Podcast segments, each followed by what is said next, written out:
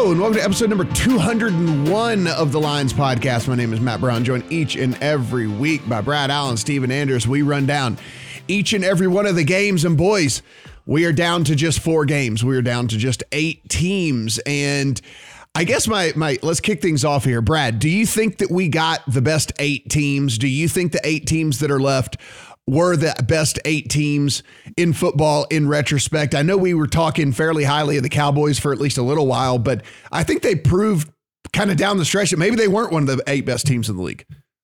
Uh, yeah, I mean, I th- the Cowboys, I think they obviously got a bad matchup, right? They obviously got the 49ers who are who are a very, very, very good team. Um, I think they, you know, the, the, Cowboys could have beaten a lot of a lot of other teams. I think they could have beaten Green Bay on their day. Uh, so they had a huge upside, but we talked about, you know, the coaching was bad, some of the decision making was bad. Dak, Dak was, you know, inaccurate sometimes this year. So I guess uh, they were they were going to lose at some point, perhaps. Steven, what do you think? Best eight teams that we got here when it's all said and done? Maybe not the best eight teams, but I think the best four teams in the NFC. I just think the NFC was a little stronger this year than the AFC. So maybe the Cowboys are better than a couple of the teams remaining in the AFC. Uh, but for the most part, yeah, I mean, we have the top four seeds remaining in the AFC. You have the 49ers upsetting the Cowboys on the NFC side. So I think you have you do have the top four teams in each conference at this point. And unlike last week, we do not have any weather games this week. Nothing for us to worry about here. So that will help with the handicap for us as well. We don't have to sit there and try to guess about, you know, this weather, this wind, this rain, this whatever. It's it's it's just uh, pretty straightforward. Yeah, it's going to be cold in a couple of places, but that's about it. So we're not having to to factor that in to what we're talking about this week, which I think should help us as well. So as we get going, let's go ahead and kick things off here on Saturday. Cincinnati Bengals and the Tennessee Titans. The Titans are three and a half point home favorites over the Bengals. It is 47 and a half, your total as we sit right now. From an injury standpoint, the Titans defensive lineman Teair Tart is questionable. As we sit here, reports are rolling in that they are going to activate Derrick Henry. We thought that was going to be the case anyway, but they are formally going to do it on Friday morning. So Derrick Henry should be back out there. Guys, I read out I read up three different articles on this from three different doctors who were speaking on this injury. Apparently the re-injury percentage is a little bit over 33%, so like a, you know, a, a third chance or something like that. Um, apparently he did meet the critical kind of 10 week mark of this where they where um, people in history historically have been able to at least come back and and start going with their heavy athletic activity and stuff like that. So he did reach that 10 week mark before this game will be played. So that is working in his favor. One thing to point out is there is a, a rod and screws in his leg now in order to assist in this.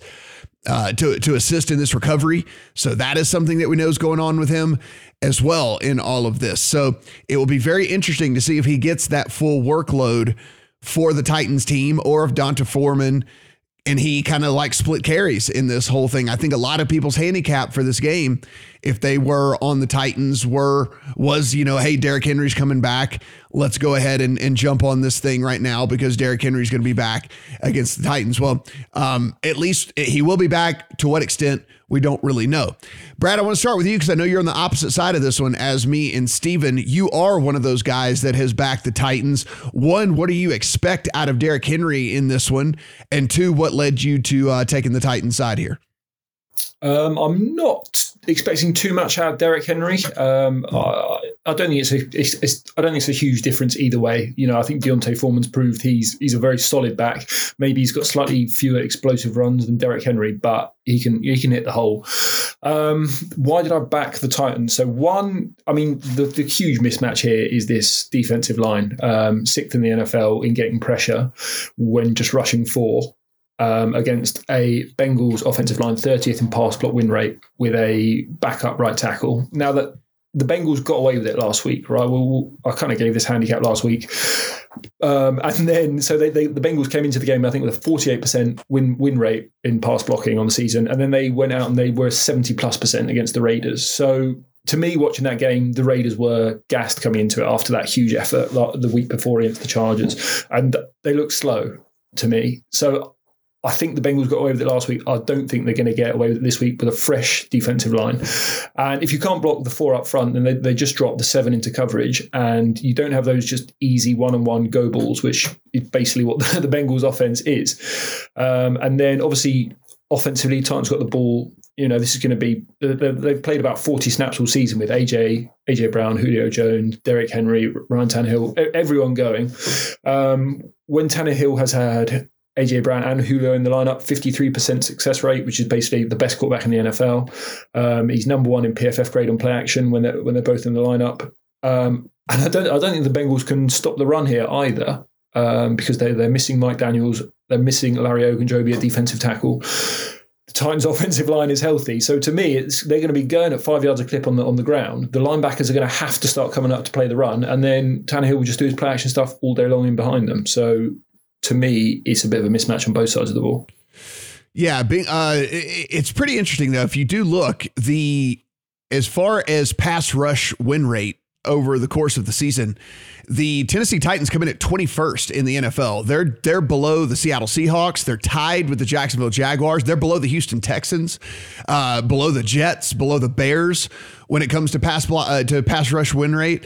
So I am actually not all that concerned, to be perfectly honest with you, about them getting to. Wrong. I'm sorry. I, I truly, truly believe that's just wrong. Like, yeah. they, I, am so confident they're going to destroy this offensive line. Yeah, I'm actually not all that concerned with with them getting to uh, to, to getting burnt. One, I I they they are very aware. I mean, Cincinnati's very aware. Not that I think Zac Taylor's the the sharpest coach out there because I because I don't. Um, but I think I mean they're very aware where the deficiency lies here. And and you saw last week they were they were getting the ball out quicker. They had they were scheming around what they knew to be a, a mismatch in the defensive line from the Raiders and their offensive line.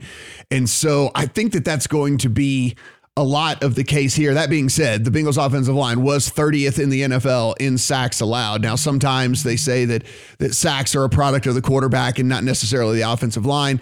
So I'm sure Bur- Burrow was trying to do too much somewhere along the way uh, with all of that. But if you look at these defenses, as far as the as far as the you know the fact that that they won't be able to stop the run or whatever. These two defenses are actually pretty identical when it comes to to numbers. Like overall EPA per play, the Titans were 13th in the NFL, the Bengals were 14th in the NFL. Drop back EPA per play, Titans defense 9th overall in the NFL, Bengals 10th overall in the NFL. Rush EPA per play, the Titans defense 13th, Bengals defense 14th. So there's not a big difference here in the two defenses as it is anyway um, in, in, all this. So I think that the I think they're getting a little bit of a bad rap here in all this, Stephen. I know you and I are both on the same side here, taking Cincinnati plus the three and a half. What led you to Cincinnati plus three and a half? I just couldn't get to the number, quite frankly. I mean, Mo Nuwwarah, our senior writer, redid his power ratings coming into the postseason. He had these two teams separated by half a point. So to get to three and a half, to me, you are giving a lot for home field advantage. You have a lot of faith in this healthy Titans offense clicking on all cylinders when they've been fully assembled and you know maybe some early week movement here with some doubts about Trey Hendrickson coming back Ogunjobi did hit IR I believe so he's out but it looks like Trey Hendrickson's going to play in this game. So a little less concern there, but I, I just couldn't get to. Yeah, he's fully he's fully cleared, yeah. so he's he's going to go. So I, I just yeah. couldn't get to three and a half here. I don't disagree with the offensive line concerns with Cincinnati. For me, it was, yeah. And and I do think they probably got away with it last week. They're facing a similar defense this week, and the fact that the the Titans don't blitz very much and they get a little less pressure than the Raiders do. So maybe it was fatigue, like Brad said of playing an overtime game and then flying across uh, after a night game on Sunday. But I, I'm kind of looking big picture here to make this bet because the biggest reason is the difference in the offensive production between these two teams. I mean, the league average for yards per play is 5.5. And since week eight, the Titans have had two games above that mark a loss to the Patriots and a win over the Texans. So who cares about that game? Maybe it's different when they're healthier now, but I'm willing to pay to see it. I'm willing to pay to see that this offense can defeat what, in my opinion, is one of the elite quarterbacks in the league at this point. My biggest contention all season long with Cincinnati was that they were running the ball too much, especially on early downs. They even had some press conferences when they were spouting off some establish the run bullshit, like in the middle of the year in the second third of this year. So their three highest situation neutral pass rate games have been in the past three games. They have unleashed Joe Burrow in this triad of receivers that they have. 12th overall in weighted offensive DVOA on the season against a number 21 DVOA defense in Tennessee from week eight to week 17. We're going to take out week 18 because Burrow didn't play. So from week eight to week 17, the Bengals are top six in dropback EPA and success rate. From week 11 to 17 after their bye week, second in dropback EPA, seventh in success rate. Final two starts of the regular season, number one in dropback EPA, top five in success rate. Those were games against the Ravens and the Kansas City Chiefs. This is an elite quarterback, guys. He led the league in yards per attempt. He was behind only Aaron Rodgers, the likely MVP in passer rating. So, given all those other peripheral concerns with the offensive line, maybe the defense as well, I'm not betting on the on the Cincinnati Bengals to win this game. I'm just betting on them to, to stay within the biggest key number of all at three and a half. So that's kind of where I'm at on this one. And uh, the only debate I would have is I couldn't figure out which bet I liked more after talking to Mo this week. The plus three and a half, or maybe Cincinnati team total, total over 21 and a half. That was the only debate I had on which of those two I liked better. Guys, I'm going to give you three numbers 310, 322, and 301. Do you know what those numbers, uh, the significance of those numbers are, Brad? Are they Joe Burrow passing yards? No, those would be 300 yard pass games that the Titans have given up in the last six weeks to Mac Jones, to Jimmy Garoppolo and to Davis Mills. Those yeah. are 300 yard passing games given up over the last six weeks by this Titans defense to to those to Mac Jones, Jimmy Garoppolo, and Davis Mills, and now rolls Joe Burrow and company into to town here. I, I am I, I honestly believe this team is going to have some success through the air here um, against this team, and I think it's going to be a, a, a lot tougher than people think. Sneaky think shootout for the Sneaky. for the Titans to get I honestly yeah. think that this could end up being the weirdest highest highest scoring game of the yeah. week. Yeah, I, I, I do. I think that this could be one of those games where the the the play action gets back rocking and rolling for the Titans. They're able to hit some deep shots to AJ Brown, things like that, and then and then Burrow and company just kind of do what Burrow and company do. Just some some stats here if you are playing props or whatever. The Bengals' big playability in all of this, and again, if it comes down to you know highest scoring team or highest scoring game, or even if you just want to play straight player props, Cincinnati had 21 non-red zone touchdowns this season. That was the most in the NFL. 11 of their 52 offensive touchdowns went to went for 40 or more yards, if that tells you anything. Ja'Marr Chase had 7 touchdowns of 20 or more air yards. The Titans allowed 7 touchdowns of 20 or more air yards on the season. That's sixth most in the NFL. And here's just a fun fact, and this one's just nothing more than a fun fact. Ja'Marr Chase had more 50 yard touchdowns, he had five of them, than any other player had 25 yard touchdowns on the course of the season. So that's just the type of big playability this offense brings. That's type of big playability that Ja'Marr Chase and Joe Burrow bring to the table here. Um, Brad, what do you what do you think about uh, my thought that maybe this is kind of a sneaky shootout? That maybe this could be an under the radar game where the uh, where the offenses kind of go back and forth up the field. Um, I would say if so. If we just look at the, the Bengals schedule quickly, right? They, Joe Burrow hasn't played a road game since December the nineteenth, where they scored fifteen uh, the Broncos.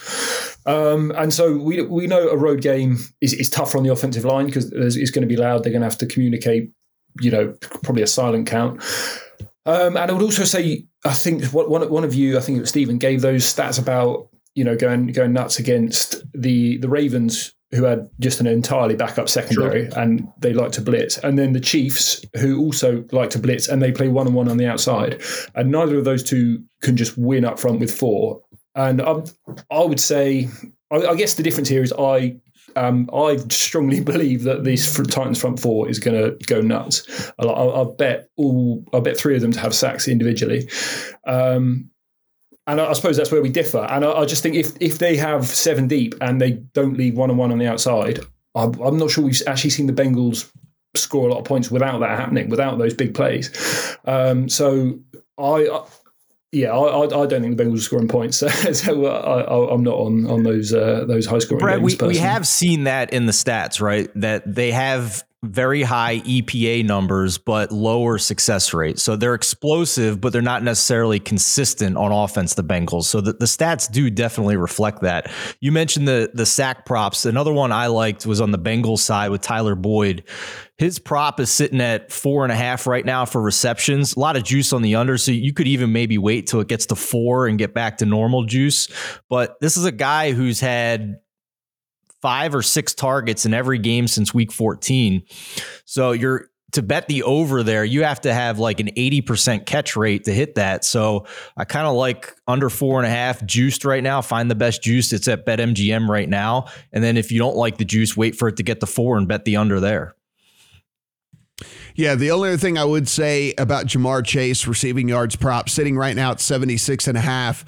Um, I think that there's there's there's really oh, there's two different game scripts where this gets home, and both of them go towards uh, each team, right? I mean, if, if the Bengals are having a ton of success, it is most likely through the air with Joe Burrow and Ja'Marr Chase. And then if they fall behind big in this game and have to completely abandon the run, then you're going to get Ja'Marr Chase like getting balls, ball targeted his way a ton of times throughout the course of this game. The Titans allowed the second most receiving yards per game to wide receivers.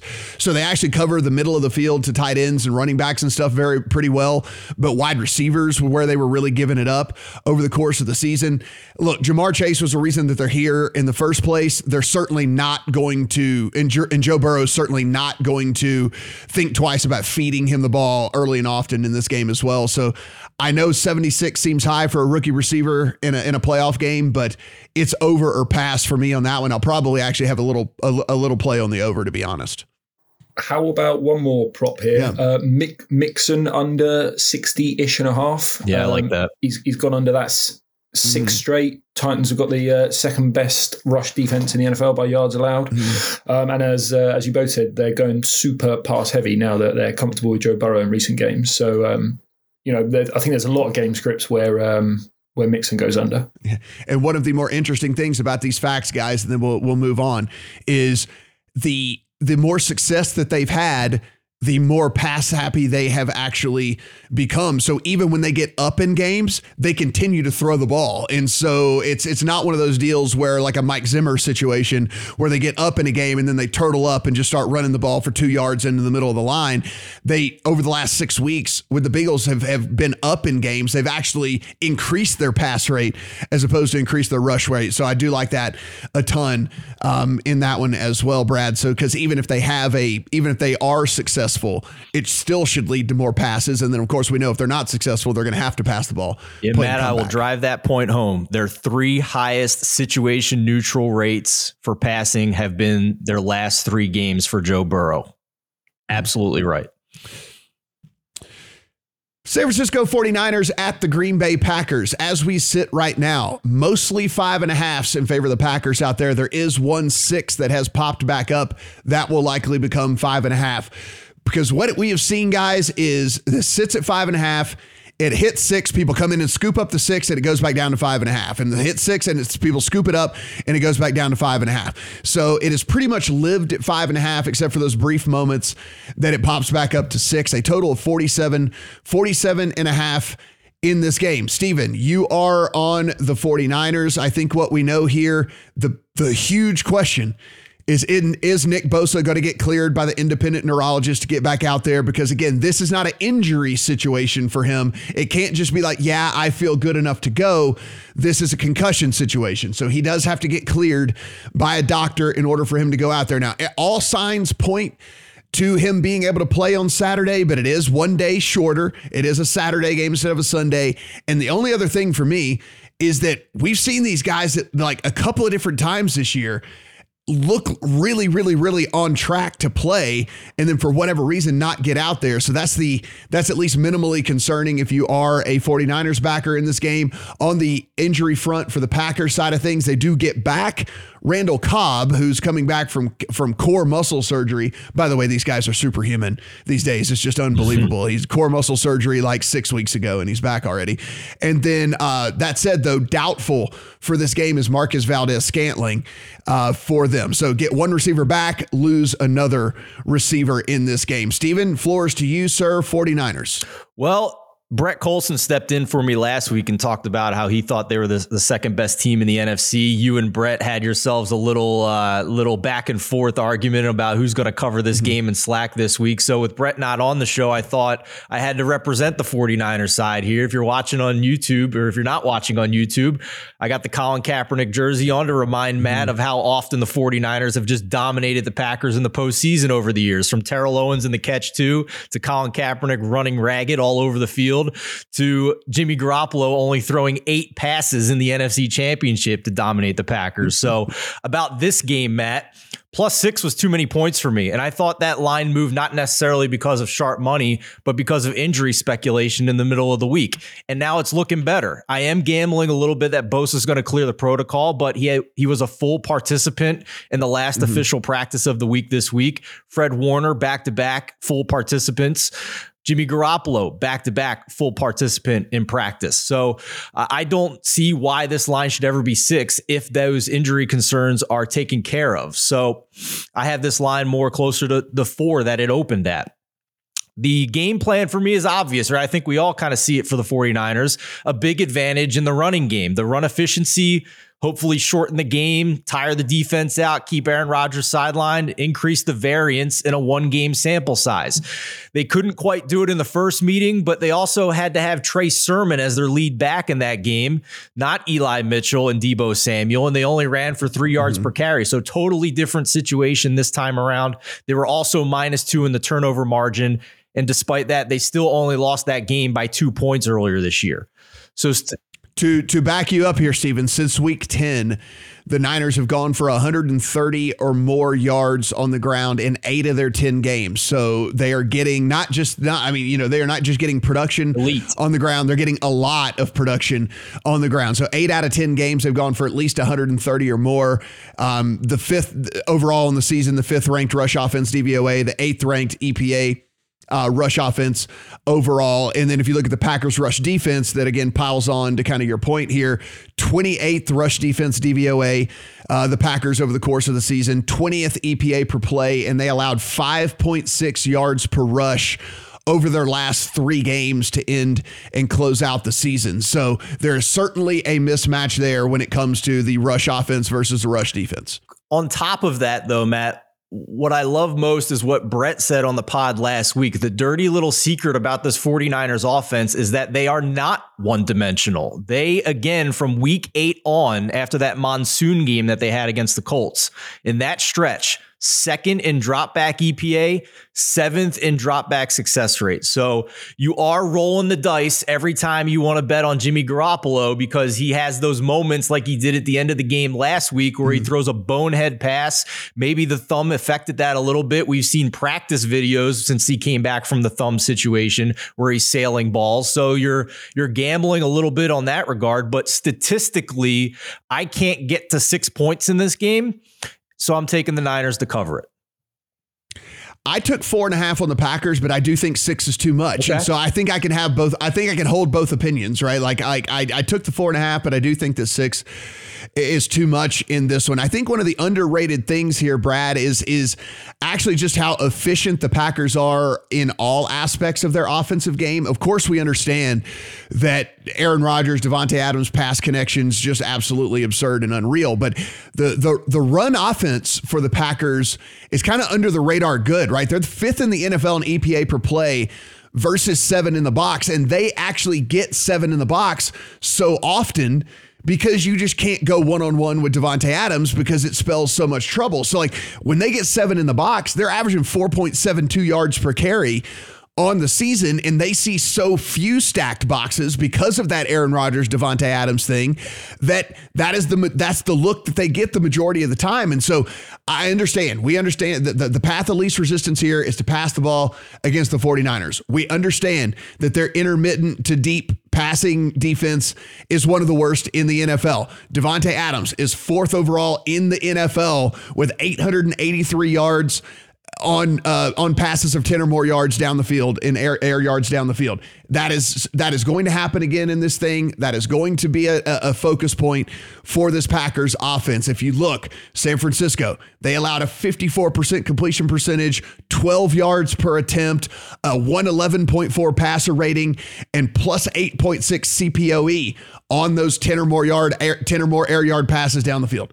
Yes, this is all those are all bottom 5 in the league by the way that is going to be a part of this game.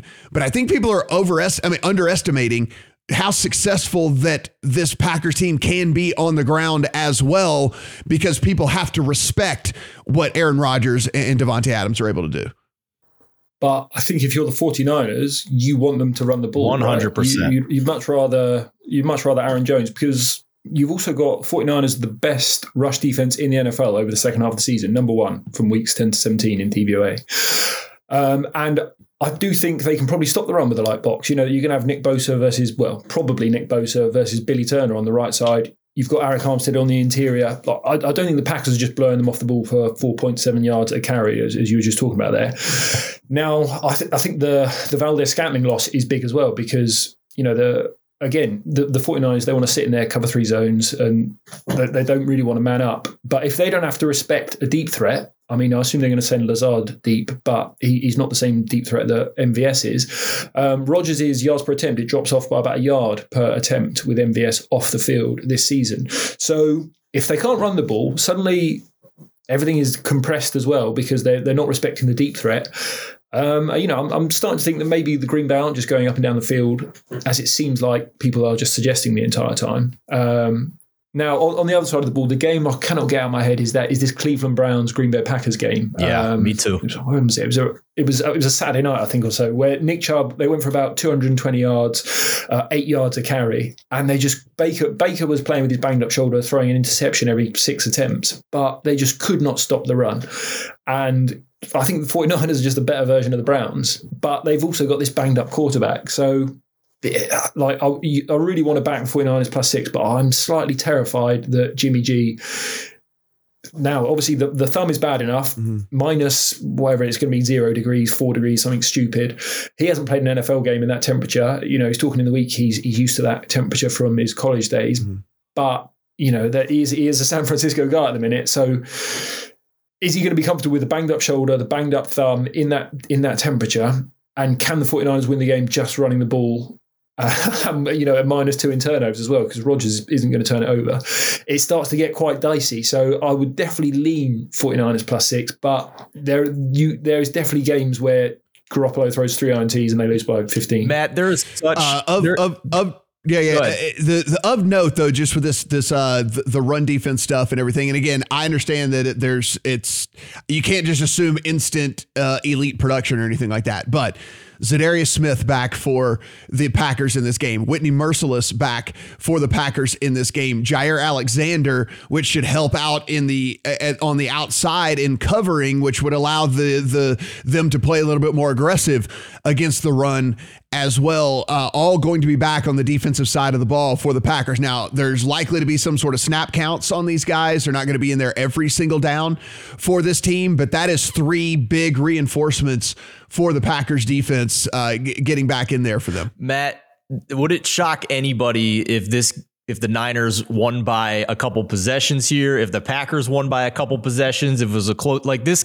despite this game being the biggest spread of the weekend, I think this has such a wide range of outcomes. And to echo Brad's point, I think it revolves entirely around Jimmy Garoppolo. Like, would it not hmm. surprise? Would it surprise anybody if just like that Browns game against the Packers, the Niners rush for 200 yards and Jimmy G throws four picks like Baker Mayfield and they lose the game. So it's everything mm-hmm. revolves around that thumb in this game. And if they can do enough running the ball so that Jimmy doesn't have to throw a lot, and if he does have to throw, is he going to be sailing passes for picks? So that's that's a really hard thing to handicap. And like Brad, I am terrified because that is in the range of outcomes. But I also can't lay six with the Packers.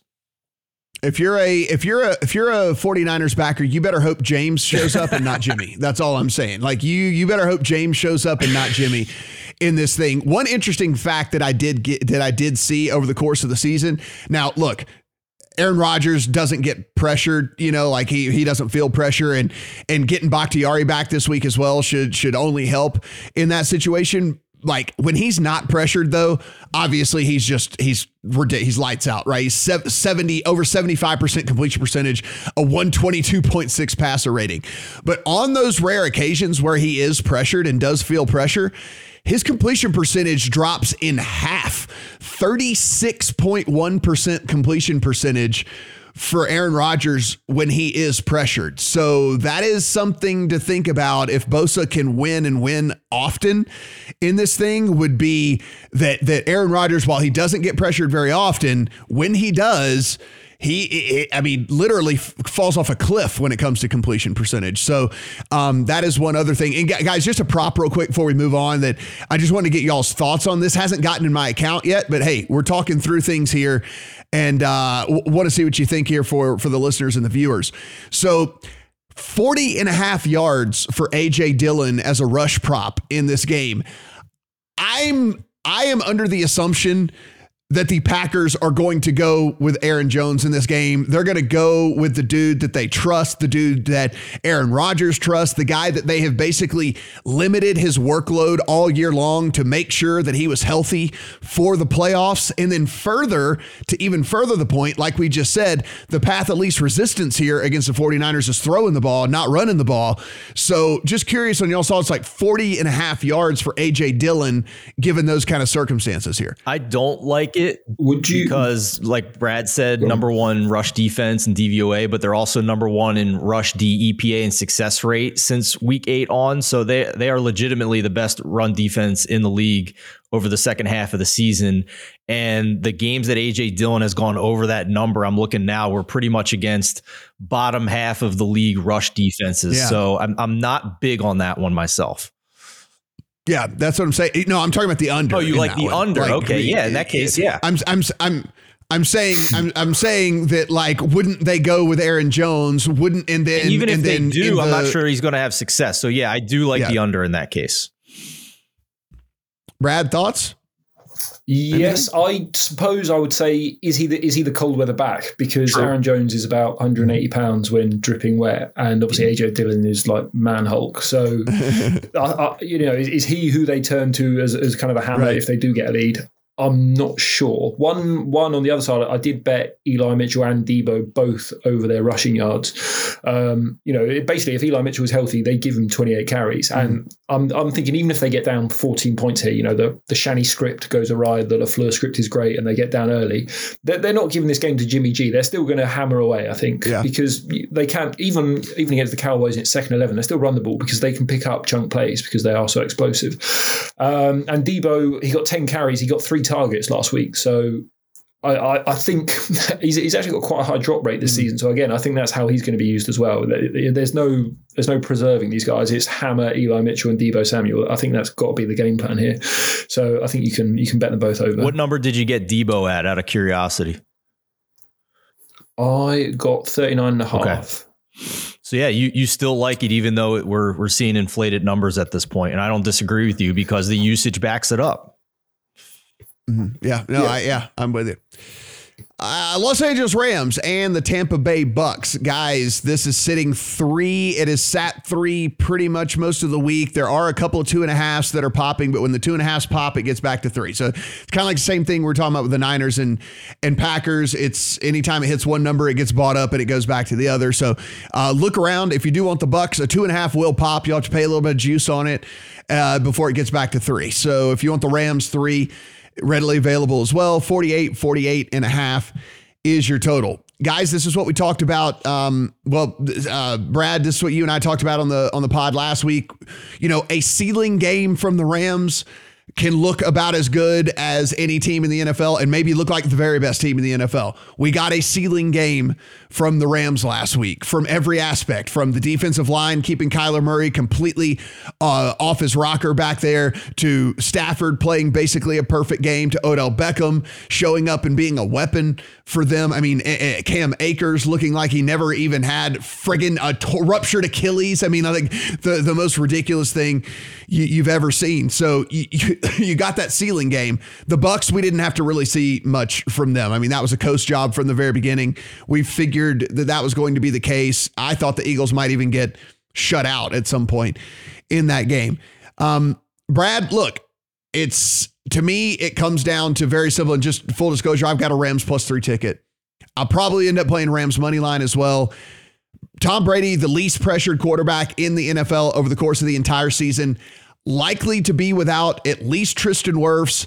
And even if Jensen goes, he's going to be severely limited in there. Two of your five starting offensive linemen either out or severely limited with this Rams defensive line coming to town.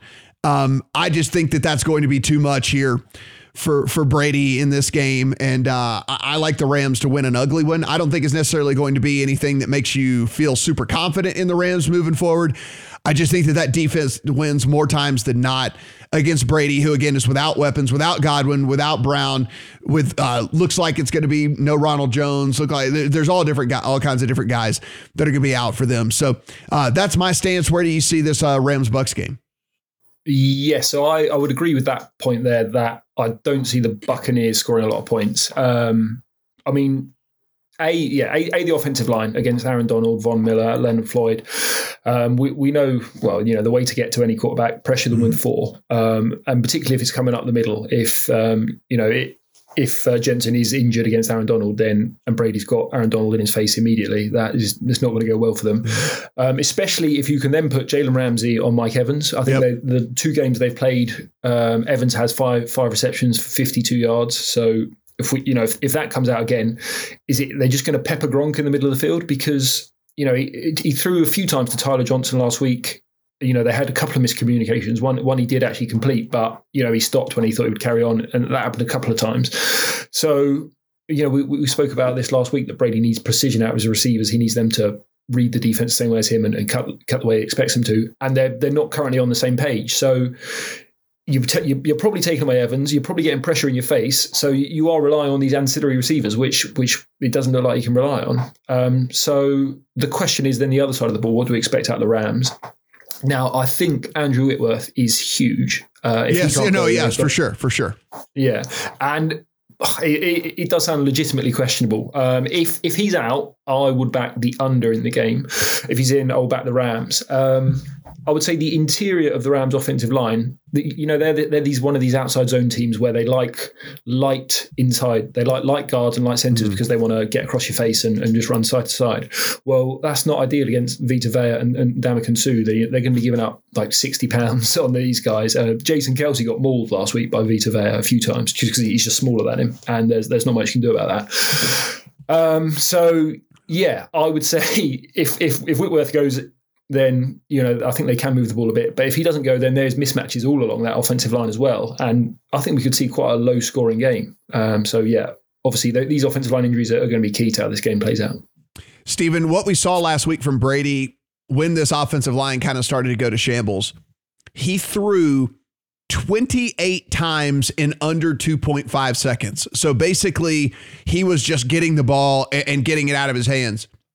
He only averaged 4.6 air yards per attempt last week. And even with that, even with throwing the ball 28 times under 2.5 seconds, he still got sacked four times in that game against Philly. And, and again, in comes in comes the, the, Rams here against an offensive line that again Jensen's going to be limited at best. If he goes, he he will not be 100%. I mean, this is going to be literally a game time decision with this guy. It does not look like Wirfs is going to go as it is anyway. He hadn't practiced all week long, and and he looked when he tried to come back in the game, he looked like uh, he looked like a middle school offensive lineman out there. He couldn't move at all. There was a like they're they're not going to put him out there and put Brady in harm's way like that.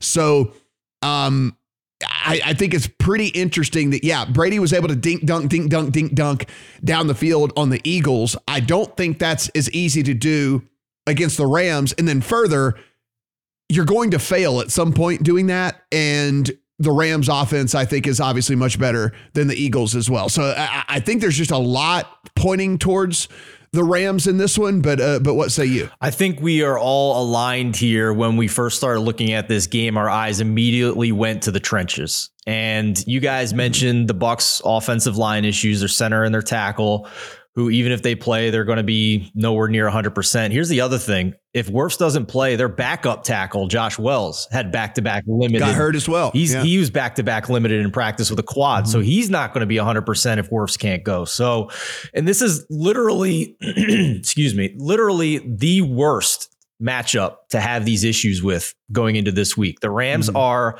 number one in the NFL in pass rush win rate, number one in the NFL mm-hmm in run stop win rate. You could not have picked a worse week for this to happen to the Tampa Bay Buccaneers. Plus, the Bucks rush defense below average in success rate and EPA over the second half of the season. So Sean McVay still likes to run the ball, even though he has Matthew Stafford and all those fun weapons on the outside. We've seen them try and do that with with Sony Michel the second half of the year. Cam Akers came back miraculous. I, I, need a documentary on how the hell Cam Akers is playing at this point in the season. I it's know. unbelievable. Just, it's absolutely incredible coming off an Achilles. Uh, but I, I just think combine now the protection issues for Brady, who is a statue back there and has to get rid of it. And so many games this year against the lead opponents, you saw him just sitting there in the pocket for sometimes three seconds, four seconds, like having all day to throw the ball. And also, again, not having Chris Godwin, not having Antonio Brown, this team to me is now a shell of itself from earlier this year in the elite version of the Super Bowl champs that we have come to expect. I don't mm-hmm. think we're going to see that.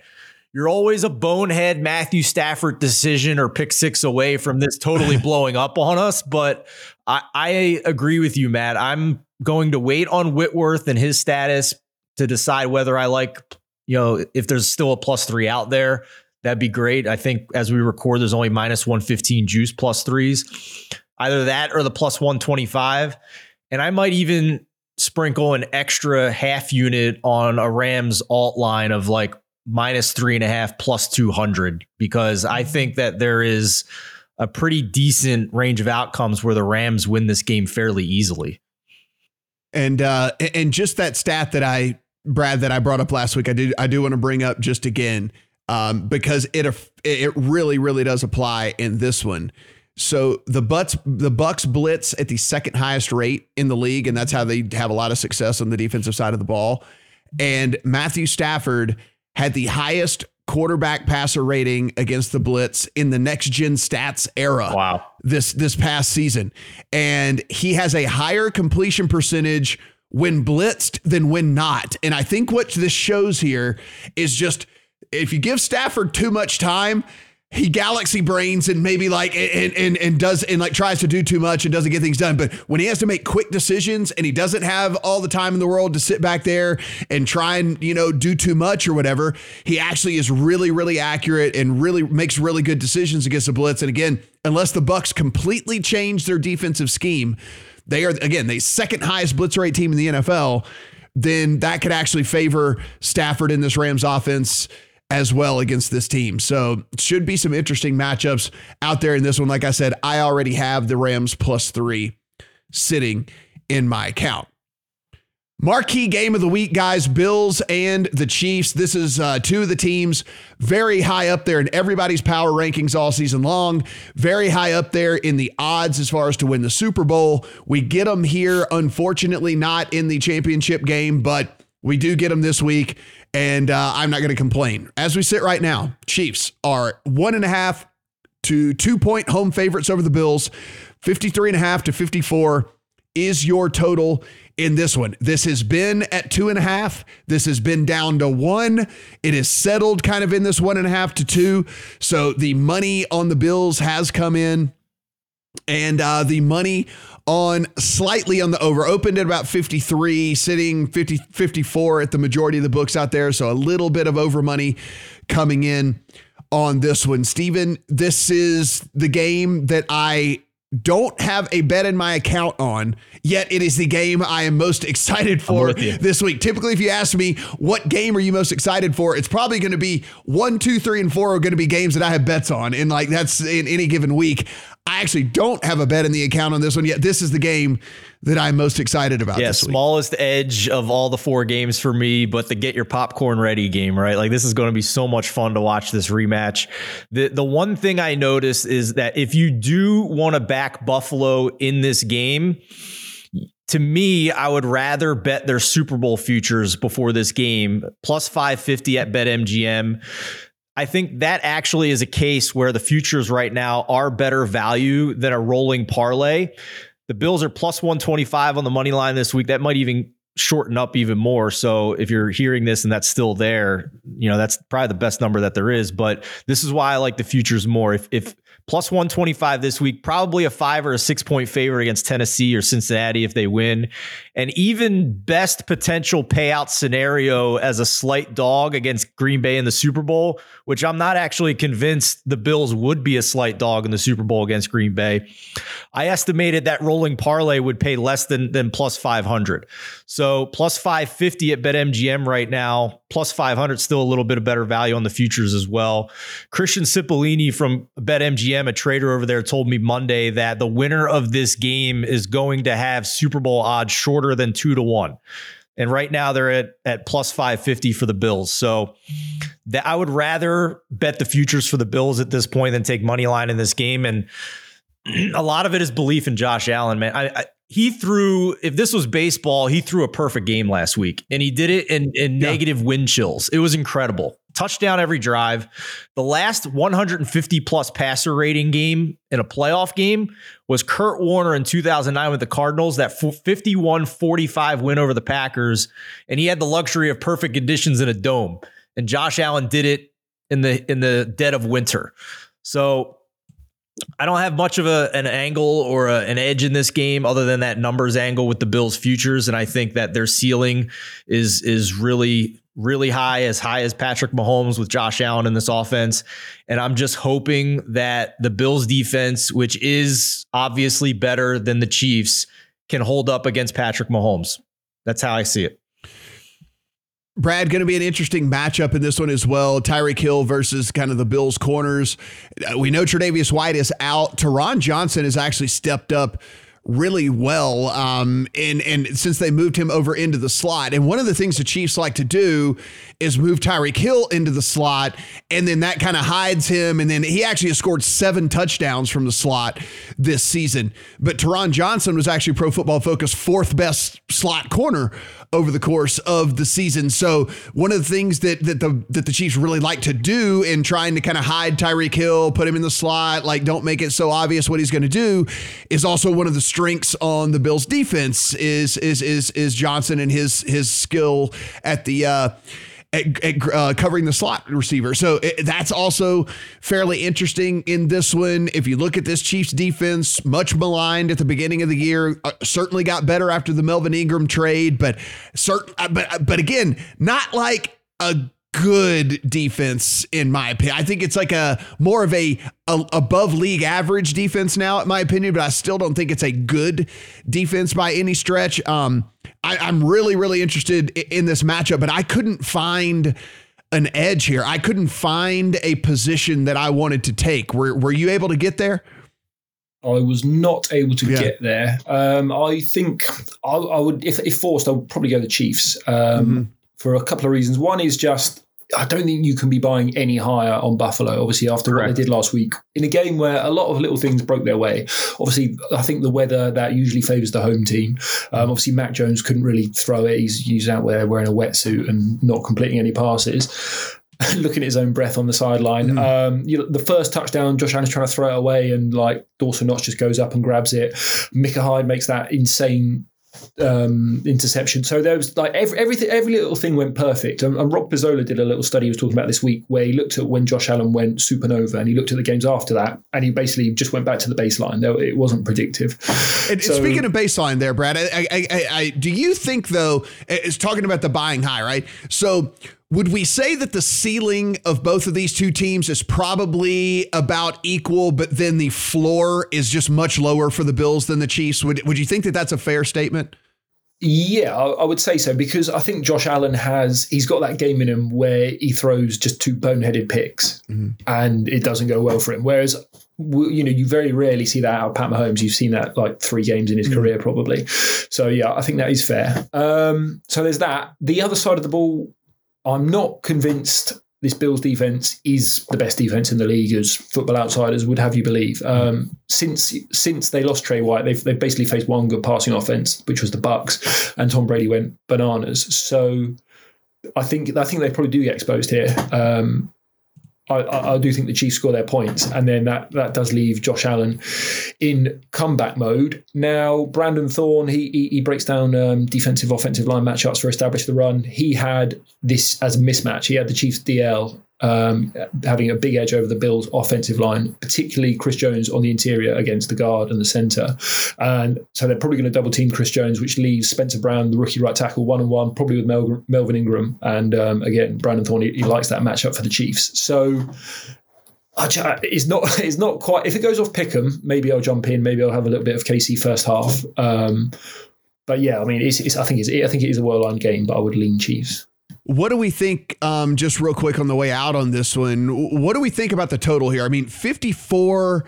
I, I'm I listen, I understand two good offenses, two whatever, but I mean, listen, it's not like we haven't seen the Chiefs sputter before. I mean, look, they didn't get it going last week against the Steelers until uh, until you know a quarter and a half in, right? I mean, like they were they were getting shut down by the Steelers defense, who by the way was a was a bottom half defense this year. I think we have this mindset that the Steelers defense is good, but this year it was not. It was a bottom half defense over the course of the season.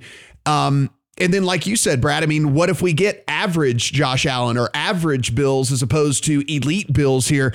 I, I, mean, I know people seem to be betting the over in this one, and I know that's going to be a trend regardless because people like to bet overs. But I mean, I think if this thing gets to 55, I'm coming in on the under. I, I just think that that is too many points here for one. Like I said, a, a, Chiefs offense we have seen sputter at times, and a Bills offense that we know for sure can go out there and, and lay a complete egg if Josh Allen isn't playing, you know, his his like level nine out of ten game. Yes, give me your Brad. Yeah, I, I, I I'll jump in. I'll jump in. Um, I'll probably lean to the over because, as I say, I, don't think I don't rate the Bills' defense. I don't. I don't think they're really slowing down Patrick Mahomes. I mean, yeah, they started off slowly last week, and then they scored five touchdowns in literally ten minutes. So they can go. They can go nuts at literally any point. Um, and I would say who, who who on the Chiefs is is good enough to defend Josh Allen? Like you know that one of their linebackers was getting arrested this week. Um, I, I, don't see that they, they have an like an athlete, a linebacker or safety that can that can take on Josh Allen one on one in the open field. And then so if you if you start manning up everyone on the outside, you know that's how the Bengals beat the Chiefs because you know chuck up a go ball to Stefon Diggs or Isaiah McKenzie. Like Bills can beat man coverage as well, which is what the Chiefs play. So I, I would probably if it goes 53 and a half, I think that's probably a take on the over for me personally. I I would only go over here, Matt. Uh, I'd be terrified to take the under. To be quite honest, I just think this Bills offense has become more well rounded as the season has gone on. I think Beasley missing a couple of games has been a revelation for them to have Isaiah McKenzie come out there. I think if if Isaiah McKenzie comes back next year and Gabe Davis gets full time snaps instead of the corpse of Emmanuel Sanders, like that is a mm-hmm. really exciting offense. And Gabe Davis is a huge red zone threat for them. Isaiah McKenzie is like a three times better version than what Cole Beasley is at this point. Devin Singletary has emerged as well. He has been really strong towards the second half of this or last month of the season here. So, and the Chiefs defense has been 30th in rush D success rate since uh, week eight and 31st since their bye week. Buffalo quietly top 10 in rush offense DVOA. So I think the Bills offense can do literally whatever it wants in this game. The only question is can they outscore the Chiefs if Brad, like he says, the Bills defense is potentially overrated playing a soft schedule this year. I think it's a shootout. I do. Yeah. I have a pretty strong lean to the Chiefs. It's not in my account yet. Look, it's Mahomes at home. It's it's it's I think the Bills need to play perfect in order to win and like and I think that their their perfect game is probably better than the Chiefs perfect game but again they got to play perfect and I don't think that you can play perfect all that often and, they did that last week I mean minus 125 on the money line just to erase any sort of fluky weird point and a half spread I'd probably just play the money line at, at minus 125 as opposed to to bring that point and a half into play um, and just uh and just get in on them at a price like that. So could end up in my account like that before it's all said and done here uh, for for the Chiefs. Guys, I am super excited about this week. Of course, um, look, bets on three of the four games were, uh, and then the, the fourth game is the one that I'm most excited about, the one that I don't have a bet on quite yet. So I, I can't wait to get this one one done, and I can't wait to get back in here and us talk about these championship games as well. Uh, next week. So good luck on all the bets this week, everybody out there. For Brad, for Stephen, I'm Matt. Talk to you guys next week. Bet basketball, baseball, or hockey with a risk free bet up to $600 at BetMGM. Sign up and use bonus code The Lines, and you're on your way with the king of sportsbooks. Get the BetMGM app today and use promo code The Lines to make a risk free bet up to $600. This is a new customer offer. Paid in free bets. Visit BetMGM.com for terms and conditions. 21 years or older to wager Colorado, Indiana, Iowa, Michigan, New Jersey, Nevada, Pennsylvania, Tennessee, Virginia, or West Virginia only. Excludes Michigan disassociated persons. Please gamble responsibly. Gambling problem. Call 1 800 522 4700 in Colorado, Nevada, and Virginia. 1 800 270 7117 for confidential help in Michigan. 1 800 Gambler in New Jersey, Pennsylvania, and West Virginia, and 1 800 Bets Off in Iowa. In Tennessee, call or text the red line at 800 889 9789. If you or someone you know has a gambling problem and wants help, call 1 800 9 with it in Indiana. Promotional offer not available in Nevada.